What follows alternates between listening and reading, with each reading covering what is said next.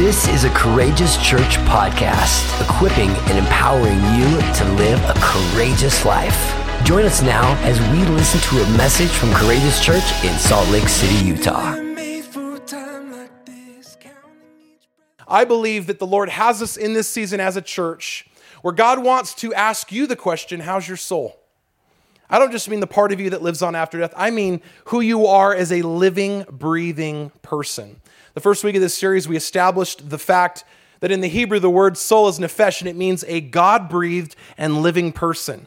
And I made this statement that you don't just have a soul, you are a soul. Can I repeat it? You don't just have a soul, you are a soul. And much of our thinking about the soul has been conditioned by our Western mindset. But if we go back a little bit further in time and we begin to think like the ancient Hebrews did, we realize that God breathed into the dirt and made man. We see this in Genesis. He breathed into man and he became a living being, a nephesh, a soul. Fast forward a few years, God wants to know how's your soul? How are you doing? How is Kimberly doing? How is Jan doing? The whole person of you. Not just the part that you relegate to church or the part that you relegate to, to work or the part that you, you relegate to your life with your friends, but how are you doing underneath the surface of it all? And so we have been on this discovery, this, uh, this desire to go a little bit further and, and dig a little bit deeper into what it looks like to have a healthy and prosperous soul. And this is the text we've been working from. 3 John chapter 1 verse 2 says this, "Beloved, I pray that all may go well with you and that you may be in good health as it goes well with your soul." You see understanding that it is the heartbeat of God for your soul to prosper and to be in health, for things to go well with you, is at the core of why we're doing this series. I believe this. And as a church, we're committed to this that God wants things to go well with your soul. He wants things to be healthy. And we've been talking a lot about what it looks like to have an emotionally healthy spirituality. That term is not one that I coined, it's, it's, it's one that's, uh, that's been coined by a gentleman and author and pastor named Pete Scazzero who pastors out of a church in New York City and has been for many, t- for many years now and for some time. And he realized that, that you can actually you can actually be disconnected from having an emotional healthy life and go on doing things in Jesus' name and not produce any good fruit. And he began to struggle and wrestle with this within his own life as a pastor and as a leader. He started to realize that there was a disconnect between the pastor that everyone sees and the Pete that he knew and that his wife knew and that God knows. And it led him on this discovery of, of asking things about his soul that were difficult. It meant that God was asking him to take off the masks that we tend to wear uh, and to get real and to get honest. And our heartbeat throughout this series is that we would get real. When you come in here, our goal isn't just to say, hey, how's it going? Oh, good. All right, cool. See you later.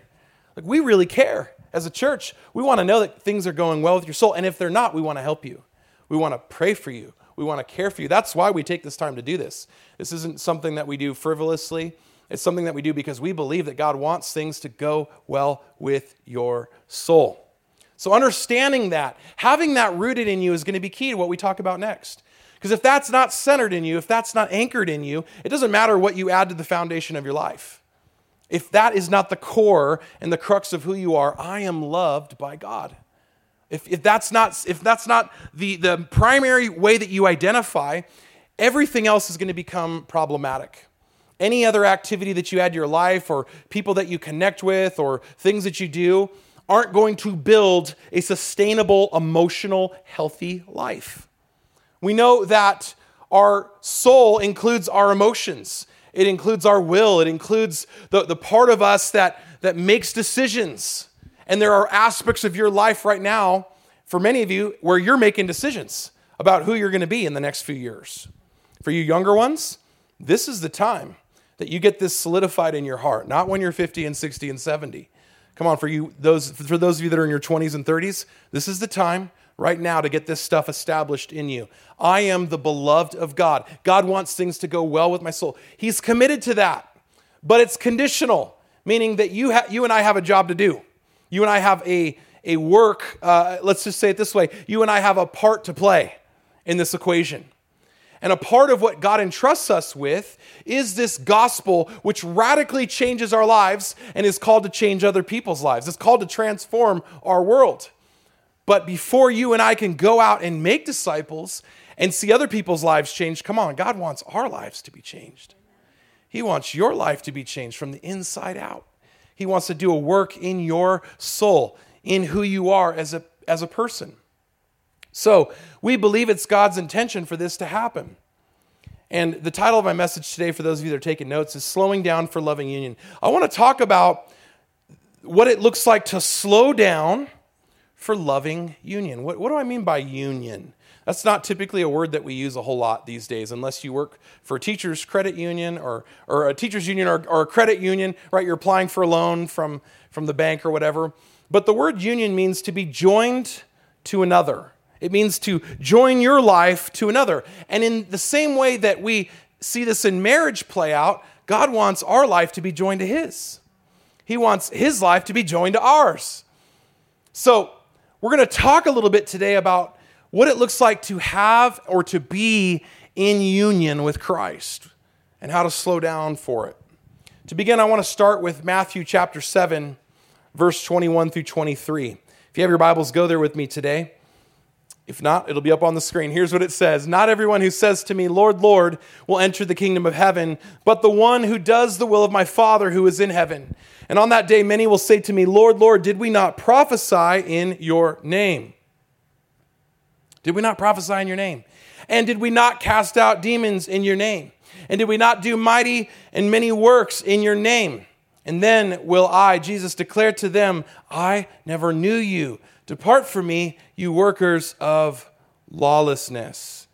Now, to provide a little context for us, Jesus is speaking to his disciples here, and he's teaching them things about the kingdom of God, right? Jesus came to proclaim the message of the kingdom, to advance his Father's kingdom. And he's teaching them all throughout chapter 7, we see this. He tells them not to, to judge others. He tells them to treat others how others want to be treated or how you want to be treated, right? The golden rule, the golden rule. And He's showing them how to ask things of God. But then he takes this sudden, kind of quick left turn, if you will. He takes this radical turn and begins to speak about relationship. He addresses the elephant in the room. Is it possible to do great things for God and not have a relationship with Him? Is it possible to call Jesus Lord and Savior and even prophesy in His name and not be known by Him? Is it possible to cast out demons and evil spirits in the authority and power of Christ and yet not be in a loving union with Him? See, ultimately, these were the kinds of things that the disciples were wrestling with. They were thinking about this, and Jesus knew it because all throughout his ministry, he had to deal with these kinds of questions Jesus, who's the greatest in the kingdom? Jesus, can I sit at your right hand? Jesus, do you want us to call down fire and brimstone out of, out of heaven and burn these people up? Jesus, what do you what do you want us to do next, right? So there was this quick emphasis amongst the disciples upon doing works in Jesus' name. Basically, they wanted to uh, carry this out in the way that they thought they could rule and reign with Christ. But here's the interesting part about it the invitation that we have as believers, as disciples, as followers, as the people of God is to rule and reign in life through Christ. Listen to what Romans 5 says. Verse 17, for if because of one man's trespass death reigned through that one man, how much more will those who receive the abundance of grace and the free gift of righteousness reign in life through the one man, Jesus Christ? You see, the calling of God for his people is to do this it's to reign in life through Christ. Through Jesus. It's to be fruitful and to multiply and to have dominion, right? What we see early on in Genesis. But Jesus knows that our tendency is towards selfish gain and toward impure motives that often lead us to do things in his name without having a relationship with him. Just a few verses earlier, Jesus warns of this in Matthew 7 15 through 20. He says, Beware of false prophets who come to you in sheep's clothing, but inwardly are ravenous wolves. Yikes. You will recognize them by their fruits. Are grapes gathered from thorn bushes or figs from thistles? So every healthy tree bears good fruit, but the diseased tree bears bad fruit. A healthy tree cannot bear bad fruit, nor can a diseased tree bear good fruit. Every tree that does not bear good fruit is cut down and thrown into the fire. Thus you will recognize them by their fruits. Notice this emphasis here on false prophets. What does Jesus say just a few verses later? We already read it. On that day, many will say to me, Lord, Lord, did we not prophesy in your name? You see, as it turns out, false prophets aren't just those who speak things that are contrary to Scripture. False prophets can be people that have said yes to follow Jesus, but they don't actually have a real relationship and union with Him. So, what are we to do about this? Verse 20 actually tells us and holds the key. Thus, you will recognize them by their fruits. You see, as the people of God, we look for the fruit. We look for the fruit, and the fruit only comes by way of abiding in Christ. We saw that in, in John chapter 15. We talked about that a few weeks ago. Jesus reminds us of this. He says, If you remain in me, or if you abide in me, and I in you, you will bear much fruit. And he says here that a healthy tree, guess what? It can't bear bad fruit. In other words, it's impossible. So if you're in Christ and Christ is in you, then it's going to be evident in your life. It's going to show up because your fruit is going to be good and healthy. How many of you guys want good and healthy fruit in your life? Come on, because you're remaining in, you're abiding in the life of the true vine, Jesus. And that's the invitation in Christ. It's to come to Him. It's to surrender to Him. It's to abide and to abound in Him. And the only way that's going to happen is by coming into a slowed down and loving union with Jesus. Today, I want to talk about what it means to slow down for this loving union. We don't typically use that word, but that's the word we're going to focus in on tonight. As we've seen here, the meaning of union is to be joined to another. We see this in marriage, in the context of marriage. That's why early in Genesis, it says in, in the first chapter that it was God's design for man and, and woman to come together, right? To become one. The goal of union is oneness. The goal of your union with Christ is oneness. It's why, within the context of marriage, sex will never be just a physical act. It's always so much more. It's physical, but it's also spiritual. Because in sex, we come together and there is a what? There is a union. There is a joining of your life together with that other person. Jesus said this about it in Matthew chapter 19. And Pharisees came up to him and tested him by asking, Is it lawful to divorce one's wife for any cause? And he answered, Have you not read that he who created them from the beginning made them male and female? Hello. And said, Therefore, a man shall leave his father and his mother and hold fast. The word is cling to the word means to come into union with his wife. And the two shall become one flesh. Have you not heard that? Jesus says. Verse 6 So they are no longer two, but one flesh. What therefore God has joined together, let not man separate. See, once again, union is about two becoming one. It's about your life being joined to another. And it's the same in our relationship with Jesus. Paul says this in 1 Corinthians chapter 6 verse 17, but he who is joined to the Lord becomes one spirit with him, one spirit with Christ. That's why later in the New Testament it says, Be careful what you do with your body, because guess what? Your body is the temple of the Holy Spirit now. It means you don't get to do with it whatever the heck you want. So, as much as you might love those donuts, you might have to ask yourself, Is this what Jesus would want for my temple? We had some sourdough rolls today, and I did really good until after our video was over and I came home and there was one left, and I was like, oh, baby, we're doing this. We're doing this. And I ate it, and then I felt terribly for about 30 seconds, and then I got over it. But we need to ask ourselves how are we enjoying our life with God? He says, He who is joined to the Lord becomes one spirit with Him. That's powerful.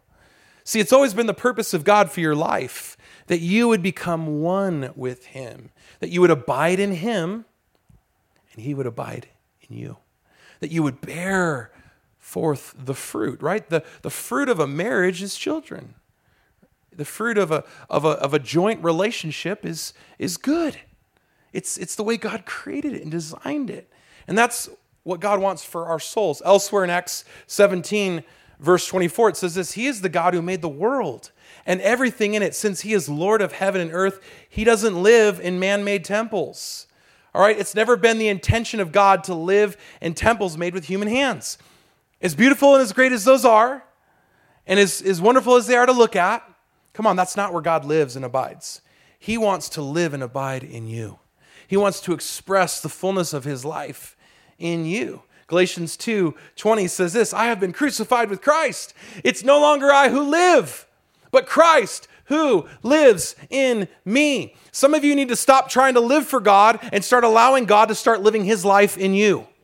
Some of you have been weary trying to do life on your own terms, and you're a struggling Christian because you're still trying to live your life.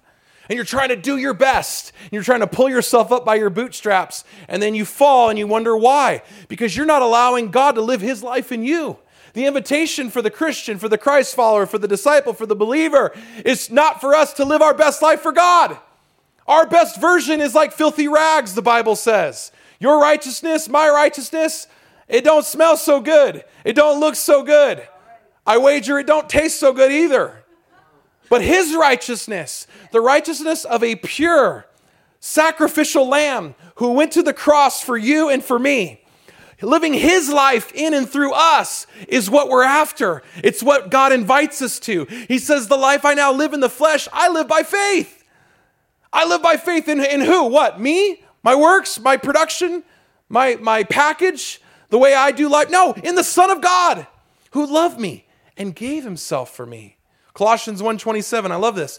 To them, to us, God has chosen to make known among the Gentiles the glorious riches of this mystery. Are you ready for it? Here's the mystery of mysteries Christ in you, the hope of glory.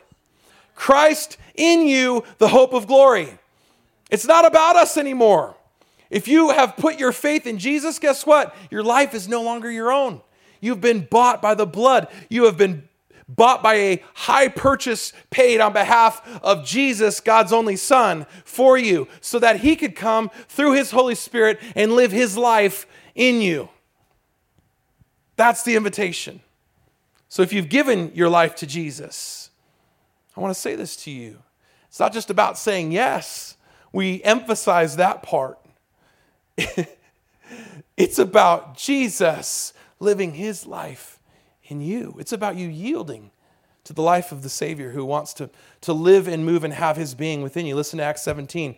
Yet he is not far from each of us, for in him we live and move and have our being. You see, our life in Christ is a life of loving union. But it's easy to miss, isn't it?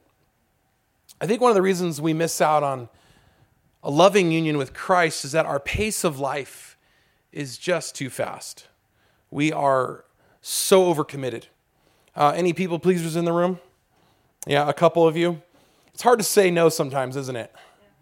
It's hard to tell people. I have a hard time with that. I'm doing better. I really am. But I still struggle. Even when I say no, I feel bad for a few minutes afterwards. I'm like, oh, I hope I didn't hurt their feelings. Which is probably a good thing to have a little bit of empathy, but. but we can get into a place where we overcommit ourselves so much because we want to please people. And maybe there's maybe the rest of you are like, oh, I don't care what people think. Who cares? But you're still overcommitting yourself. You're still over engaging. You're still doing too much, and you're moving at a pace that you can't sustain. God wants us to slow down, to breathe, and to come into a place where we can recognize this union that He wants us to have with Him. You see, for, for many of us, this has actually very little to do with our work. Some of us are like, well, if I just didn't work so much, it's not as much about your work or what you do, it's more about your focus when you're doing it. How many of you, you can be at work and your mind can be somewhere else? Or you can be in a conversation right now. Some of you could be listening to me and you're thinking about something else. You're on your phone right now, like Jonathan is. Okay, just making sure. Just making sure. you can be engaged, but yet not. You could be somewhere else, right? Husbands, wives, Oh my gosh, just ask Candace. Sometimes she'll talk to me and I'll be like, wait, what was that? She's like, were you even listening to me? I was listening, but I wasn't hearing what you were saying because I wasn't engaged. I wasn't present. I wasn't aware. We spoke about this a little bit in our, our first message of this series about how the conscious self and the unconscious self work. How there can be things happening in our life that our unconscious self is interpreting and dealing with, right? And then there can be things that, that our conscious self needs to be engaged in. It's like entering into oncoming traffic. It's not a good time to be thinking about other things when cars are merging at 75 miles per hour. I see this every time I get on to uh, 215 from Fort Union. It's like the, the number one place where accidents occur. You know why? Because people aren't paying attention to merging traffic because they're thinking about whatever they're thinking about, or they're texting, or they're, you know, they, they're looking at their email or whatever. You know, maybe they're just not paying attention. So there's, there's, there's a difference between being present or, or being here and being present. There's a difference between being engaged and being focused. Like God wants our focus. He wants us to become president. Anybody ever hear like a sports announcer talk about an athlete getting on fire? Like that, that guy was in the zone, right? Kobe was in the zone. LeBron was in the zone. He was on fire. What, what are they saying? They're saying that they were present. They were engaged. They were, they were aware, fully aware of what was going on. And that's the invitation for us. That's how God wants our relationship with Jesus to be to be fully engaged, fully focused, fully present.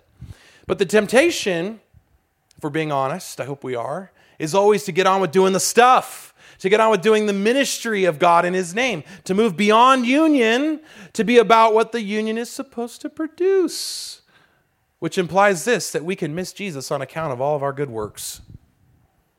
That might be what somebody needed to hear tonight. Let me say it again. We can miss Jesus on account of all our good works. Guys, this should startle us. When Jesus says that you can be a good person and do all sorts of good works in his name and yet still be cast out into utter darkness at the end of your life because he never knew you, that should startle you. That should shake you. It shakes me. And it's meant to. But why is Jesus saying this? Is it because he's a stickler about good works or deeds done in his name? No. I mean, casting out demons and doing mighty works is certainly a part of what he's commissioned us to do, right? To go into all the world to make disciples. He tells us, go pray for the sick, cast out demons, raise it. He tells us to do this. But why is it so dangerous for us to miss Jesus in all of this? It's dangerous because we end up measuring life differently than the way Jesus wants to wants us to we end up interpreting success or ministry success or success in business differently than the way Jesus wants us to. We end up with upside down priorities and we end up placing emphasis where Jesus does not. Regarding the demons, let's come back to that. Do you remember what Jesus tells the disciples after they get back from their kingdom crusade? Luke 10, Jesus has just sent out 72 disciples. He sends them out two by two. And he sends them into cities where he's about to go and preach the kingdom. And he tells them to go and to heal the sick and to preach the good news. To heal the sick and to preach the good news. To heal the sick and preach the good news. This is what he says to do. And as it turns out, they go out and they do all this. And they come back and they are fired up. I mean, they are amped, they're excited. Luke 10, verse 17 says this And the 72 returned with joy saying, Lord, even the demons are subject to us in your name. And so Jesus says, I saw Satan fall like lightning from heaven, guys.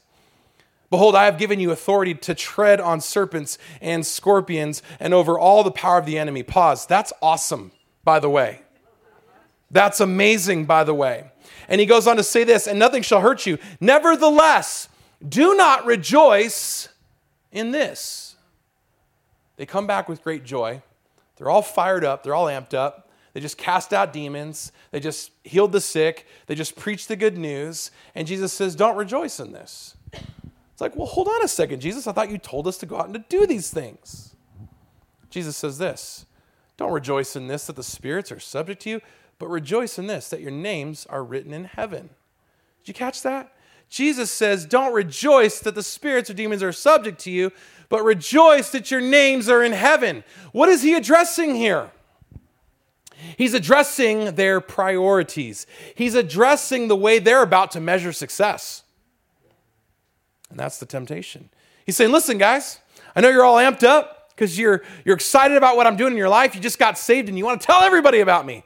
Anybody know that, that, that early Christian who gets all excited for Jesus, just wants to go out and get everybody saved? I love that. But he says, be careful. Be careful. It's not good for you to rejoice in this, that the demons are subject to you. Don't start rejoicing, in other words, in the wrong things. And I want to pause here because I think that's really the crux of what we're after tonight is Jesus wanting to tell us listen, guys, I'm excited that you're amped up about winning the lost and preaching the kingdom and raising the dead and healing the sick, but don't get your priorities out of order. Be careful. Be careful that you don't allow yourself to become seduced by power. Hello. By success, by ministry success, by the fact that even the evil spirits listen to you. Hold up. Well, Jesus, I mean, I don't understand. I thought you wanted me to do this. I thought you wanted me to do all these things in your name and to cast out demons and to prophesy and do all these things. What's the danger here? Be careful. You don't say, Lord, Lord, and prophesy my name and do mighty works. And at the end of your life, find me saying to you, I never knew you. What's, what's the issue here? Is it, is it the success? Is it the power? Is it the. No, it's none of those things. It's that they were about to go about reinterpreting all of it in light of what was happening rather than in light of their relationship and union with Jesus. Jesus, I thought you brought us to Utah to make disciples and do amazing exploits in your name. The danger is that you can do these things without being in a relationship with Christ. This is scary because it means that right now, all around us are people that are quote unquote having amazing success, but that aren't actually in a loving union with Christ. And that's not what God wants for our lives. He wants us to measure success in ways that look like having a healthy soul, rooted in a real loving union with Him. See, you can spend so much time doing the work of the Lord that you neglect the Lord of the work. Can I say that again for you note takers? For Jonathan? You can spend so much time doing work for the Lord that you neglect the Lord of the work. Because ultimately, union is about intimacy. It's about relationship. It's about being one with Christ. It's about abiding and remaining in Him. It's about allowing Him to live His life in you. See, Jesus knows this. He knows this, and so He's really quick to point this out to His followers who just got back from this amazing ministry campaign. And He points this out to them, and He's pointing it out to us because why? Because He loves us, because He wants the best for your life. And He knows how easy it's going to be for you and I to be seduced. He knows how easy it's going to be for the world to seek to divide and to conquer us. And how the enemy roams around looking for someone that he might devour. I used to think that only applied to people that weren't very spiritual who didn't attend church. I now have come to realize that that actually is the enemy's target for believers like you and me who do the works of Jesus. He's looking for those of us that get caught up in that, who make that our identity, who measure our success by that rather than being in relationship with Jesus, being in a loving union with Christ. We got to learn how to slow down so that he can live his life in us. In his work, The Emotional Healthy Leader, Pete Scazzero says this, and I love this. The consequences of not slowing down for a loving union may not always seem evident at first we can justify skimming on time with God and rushing through our tasks. Anybody do that? Come on, every every hand should be up. And we do this thinking, well, okay, maybe I got a little ahead of myself, but at least I'm a little further down the road. At least I got some more accomplished. No harm done. But Pete says this, but left unchecked, this approach to ministry and life and business and leadership will create the illusion of healthy growth and progress but that will eventually bear forth bad fruit. Hear me on this and hear my heart. God wants you to bear forth good fruit. That's what we're after. But if we don't slow down, we can miss it. And we can fool ourselves into thinking that we're going to be okay, that everything's going to be fine. But we won't be. And eventually, the fruit of our life is going to show it. One of the best ways that we can learn to slow down for loving union is by developing what I'm going to call tonight a rule of life. This is not my own, but this is, I believe, a practical tool through which we can look at the way that our life is structured for loving union or for skimming and speeding and getting through life as fast as we can. Are you with me tonight? So I want to spend the remainder of our time doing this. I want to look at this because I, I believe this is going to really help us and help you slow down for a loving union with Christ. I believe this will be a great tool that you can use in your life and relationship with Him. Now, the term rule of life, for those of you that haven't heard it or maybe have heard something of like it, actually has its linguistic roots in an ancient Greek word that means trellis. Isn't that interesting? A trellis is a support structure that enables plants, such as vines or grapevines, to get off the ground and to grow upward. When we first moved into our house, we had raspberry vines before my dogs ate them all. And we used to have a, a trellis installed so that the, the vines didn't end up on the ground. And it helped the, the vines actually to receive light. And it helped keep them off the ground so rats and other predators couldn't get to them, right? You see the point? So a trellis is a support structure and it enables growth. It enables the plant to grow upward and outward. And it's a beautiful image, I believe, of what a rule of life is supposed to be and how it functions in life as a support tool, as, a, as structure that we help lean into to help us abide in Christ, to bear f- fruit in Jesus. The truth is this all of us already do this, all of us already have a rule of life. We just don't know it. You already have things that you do. Uh, like spending time with God or think, brushing your teeth, or you have things that you're committed to that help you live your life, right? You just don't always know it meaning we're not always aware of the way that we live out our rule of life, but we all have one. We all have things that govern the way we do life. Are you tracking with me? Okay? So, some of you have a Bible reading plan. That's awesome. Uh, some of you have a specific place or time to pray. Some of you have specific rhythms that you've done this and built this into your life. And that's great. So, my goal is to help you become a little more intentional tonight by looking at this template for a rule of life that I believe we can use as a practical tool to help us grow. And here it is. Most of our life can be divided into four categories prayer, rest, relationships, and work. Prayer, rest, relationships, and work. A rule of life looks at all four of those categories, and it has God's love centered in the middle of it. How cool is that?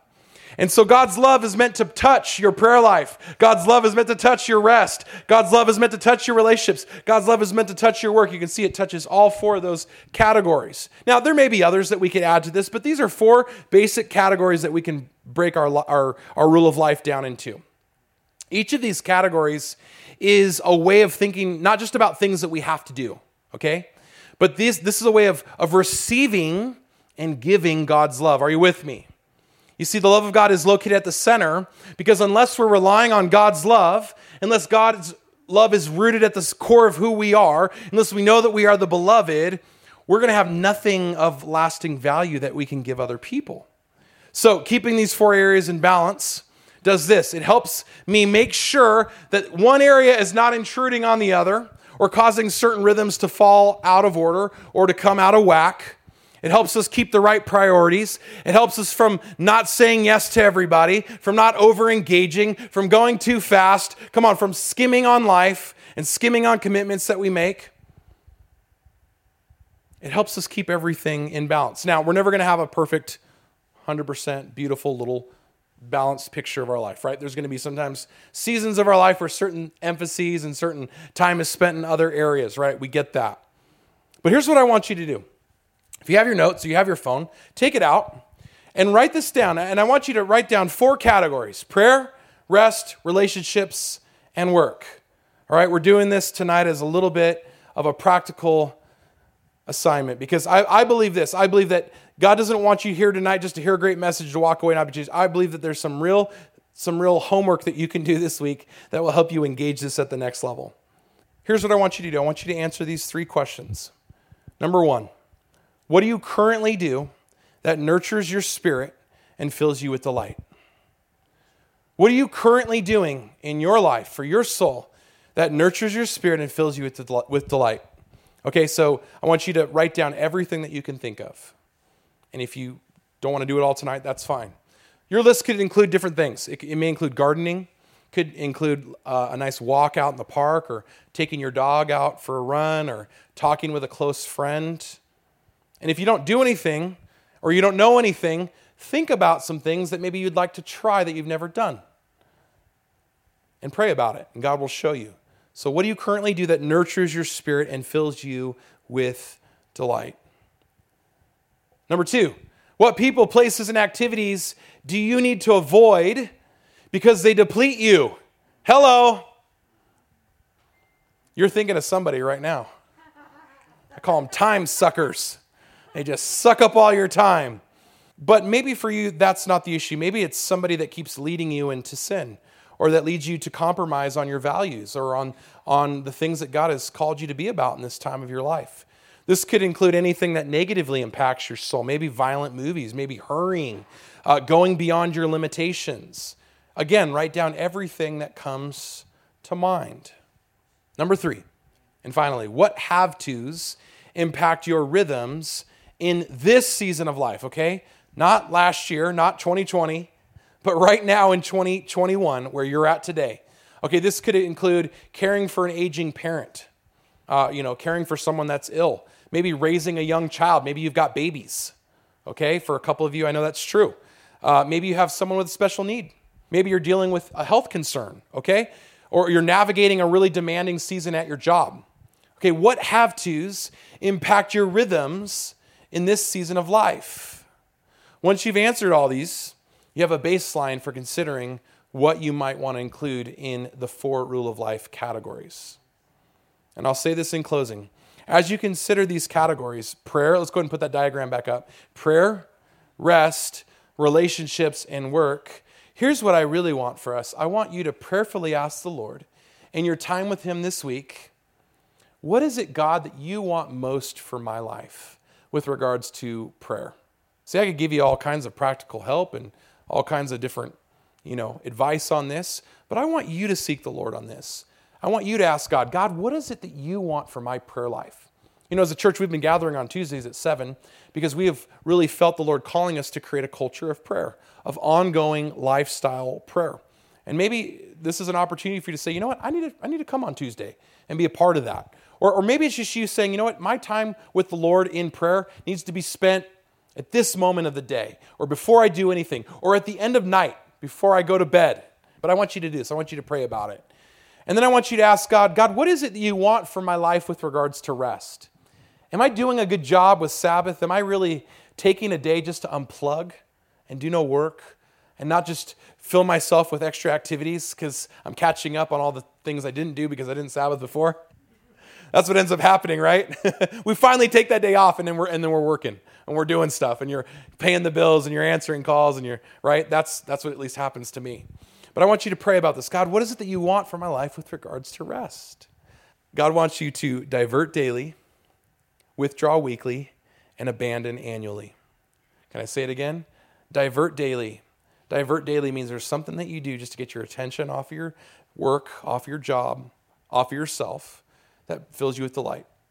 To withdraw weekly, to get away one day a week, if you can, or half a day, whatever, whatever it is that you can do and commit to, to just be alone with the Lord, to hear from God. And to abandon annually, you mean you take a vacation, right? You get out for a few days. If you can't do a full week or two weeks, that's fine. But take a day or two Divert daily, withdraw weekly, abandon annually. I'd write that down. That's really helped my life. It's really helped reshape and reframe my priorities. So I want you to ask God, what is it, God, you want with regards to my life for rest? And then relationships. God, what is it that you want me to do with regards to how much time am I giving to people in my life? Am I, am I giving enough time to my friends, my family, to my wife, my spouse? Pray about it and ask God to tell you. And then, of course, lastly, work. God, what is it that you want for my work life? Am I working too much? Am I not working enough? God, what's the right rhythm for me? And I want you to pray about it. And here's the cool part God will show you and He'll, he'll help you, right? This isn't about having a perfect science and a perfect equation. No, this is about finding rhythms for our life that are rooted in God's love. See, all these things were given to us as gifts, guys. These aren't obligations. Prayer is not an obligation. Rest is not an obligation. Relationships are not obligations. Work isn't, isn't even an obligation. It's a gift from God. But we got to have the right priorities and the right balance. And then, of course, lastly, make sure you include some fun.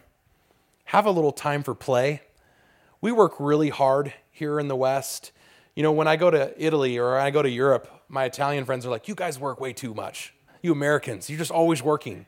And you know, it's true. We do work a lot, you know? And it was amazing to me. You know, I had lunch with a friend out there, and their workday was like half of ours. It's like four hours.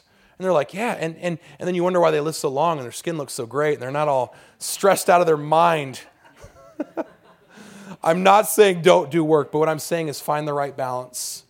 And you might be in a season right now where your work is demanding and where you just gotta you gotta drill down and gear down. That's okay. Or you might be in a season where, man, you're just you're just surfing on the wave of just years of just working hard, right? But find the right rhythms because these are meant to be gifts from God based in His love. And He will give you grace to do this. He'll give you grace to lean into this and to find the right rhythm. And here's the thing, guys start small. Don't start with like, you know, 100 things in each category. Change is incremental, it's baby steps. Remember that? We're baby stepping, taking little steps. That's all Christ wants from us to follow Him and to do so one step at a time.